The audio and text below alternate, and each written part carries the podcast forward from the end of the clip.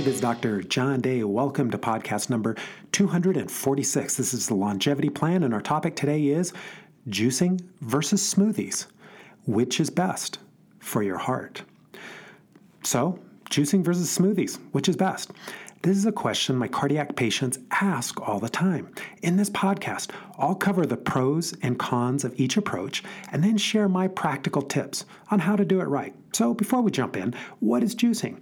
Juicing uses a fancy machine. So it's typically it's not your typical blender, but it's a higher grade uh, device which is specifically designed to juice and it strips the fiber from the vegetables and fruits. It pulls out the juice while leaving the fiber and those nutrients, which then you might imagine are attached to the fiber, are less be- left behind.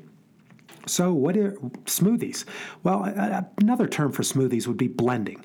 Blending just combines all the ingredients you placed into the blender. You are in eating the entire fruit or the entire vegetable, including the pulp and the fiber. Nothing is pulled out or thrown away. Is there any science to support juicing versus smoothies? Given how popular juicing and smoothies are, you would think that there would be a lot of scientific studies. Sadly, this is just not the case. Here is what the science does tell us. So, four things. It's going to tell us four things. Number one, juicing and smoothies may help you to absorb some nutrients. Some nutrients are better absorbed when juicing or mixed into a smoothie. For example, one study showed that lycopene from tomatoes is much better absorbed in a liquid form. Lycopene is vital because many studies show that it may prevent cancer, heart disease, and even hair loss. So, number one, it may help you to absorb certain nutrients. Number two, don't wait to drink your juice or smoothie. To maximize any potential nutrient boost you may get from juicing or smoothies, you need to drink them quickly. Studies show that grinding up fruits and vegetables may quickly cause nutrient and enzyme degradation. Thus, for the best nutritional boost from the smoothie or juicing that you create, drink them within 15 minutes. Number three, juicing and smoothies may help your arteries. In addition to boosting some nutrients, studies show that fruit and vegetable drinks boost antioxidants and make your arteries act younger. Uh, the medical term for that would be better vasoreactivity. However, before using this as your reason to start juicing or blending, none of these studies compared juicing or smoothies to eating the whole fruit, the whole vegetable alone. Number four, smoothies may be better at preventing weight gain, diabetes, and high cholesterol. If you like fruit, then smoothies hold the advantage in the juicing versus smoothies debate. Contrary to popular belief, fruit juice is not a health drink. For example, eating berries, apples, pears, and citrus are all linked to weight loss. In contrast, fruit juice is associated with weight gain in studies. Likewise, if studies show that eating whole fruit decreases your risk of diabetes, whereas fruit juice increases your risk.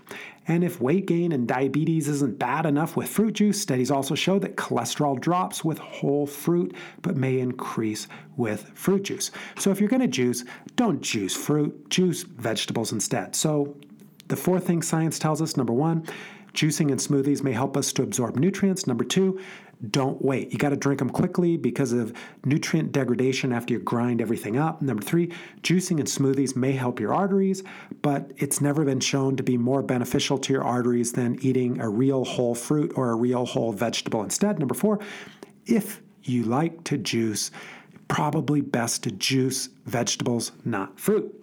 So, what are the benefits of smoothies? As smoothies blend whole foods, this means you're keeping all the nutrients intact. Another benefit is you can add in extra ingredients like nuts, seeds, or spices. Even better is that you can blend in other fruits and vegetables that you wouldn't otherwise eat, especially those fruits and vegetables that you may not like the taste of if you just eat them alone.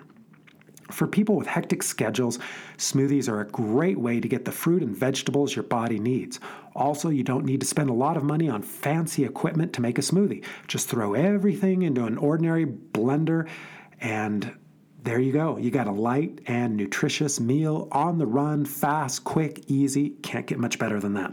So, what are the risks of smoothies? The two most significant risks I see with smoothies are that you might be eating too many calories and too much sugar. A smoothie is a meal, not a drink. If you merely add a smoothie to what you're already eating for breakfast, then you could quickly boost your daily caloric intake by 400 or more calories.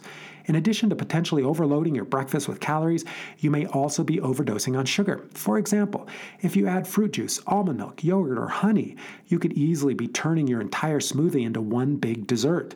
You don't need sugar to make your smoothie taste great. If you like almond milk or yogurt in your smoothie, then make sure they are unsweetened. Likewise, you don't need honey or fruit juice in your smoothie. Honey and fruit juice are just sugar. If you want your smoothie sweeter, try using unsweetened berries instead. And you can just add berries to taste or to sweetness. What are the benefits of juicing? As with smoothies, juicing may allow you to quickly pack in many more servings of fruits and vegetables every day. Also, for fruit and vegetables that you have no idea how to eat or prepare, juicing or blending may be your answer. If you are that rare person who just can't force yourself to eat vegetables, then juicing may be your gateway drug into the world of nutritious eating. While internet and health book gurus will tell you that juicing helps with toxin removal and weight loss, scientific studies don't support this. Likewise, the problem with the juice only diet is that you're not getting enough fiber and protein to make you feel full. So, any attempt at weight loss this way is doomed to backfire. Indeed, when it comes to any purported health benefits of juicing, I could find no credible studies showing that juicing offered any benefits over eating whole fruits and vegetables. So, what are the risks of juicing then? In my mind, the three biggest risks of juicing are that you're leaving behind the fiber, you are throwing away many nutrients, and you may be increasing your sugars and calories. Fiber is one of the most important nutrients when it comes to staying thin, longevity, and preventing heart disease and cancer. Oh, that was a lot. That was a mouthful. Second, while juicing concentrates some nutrients, it also throws many away. For example, studies show that many nutrients are bound to the fiber. If you strip the fiber, then you also strip these nutrients. Third, as mentioned previously, juicing is a uh, certainly juicing fruit. So, juicing fruit is a recipe for weight gain and diabetes. This is because juicing concentrates the sugars and gets rid of the fiber. One final consideration applies to those on prescription medications. Juicing, or for that matter, smoothies, may interfere with the drugs your doctor has prescribed. For example, grapefruit juice may interfere with cholesterol lowering statin drugs and the heart medicine diltiazem. In addition, a big boost of vitamin K from juicing or blending green leafy, ve- green leafy vegetables may completely negate the blood thinning effects of Coumadin or warfarin. So, I know we've covered a lot, so let me just slow down here. Practical tips. So, five practical tips, five practical takeaways from this podcast. For juicers, this is number one. Juice vegetables, not fruit. And this is so that you don't gain weight or get diabetes. So, number one, juice vegetables, not fruit. Number two, if juicing or smoothies helps you to boost your daily produce intake, then heck, I'm all for it. Go for it. Number three, don't turn juicing or smoothies into a sugar dessert. And that's so easy. Uh, to fall into that trap, especially if you buy uh, juicing or smoothing from uh, a store somewhere. Number four, try to drink your juice or smoothie within 15 minutes to prevent nutrient degradation.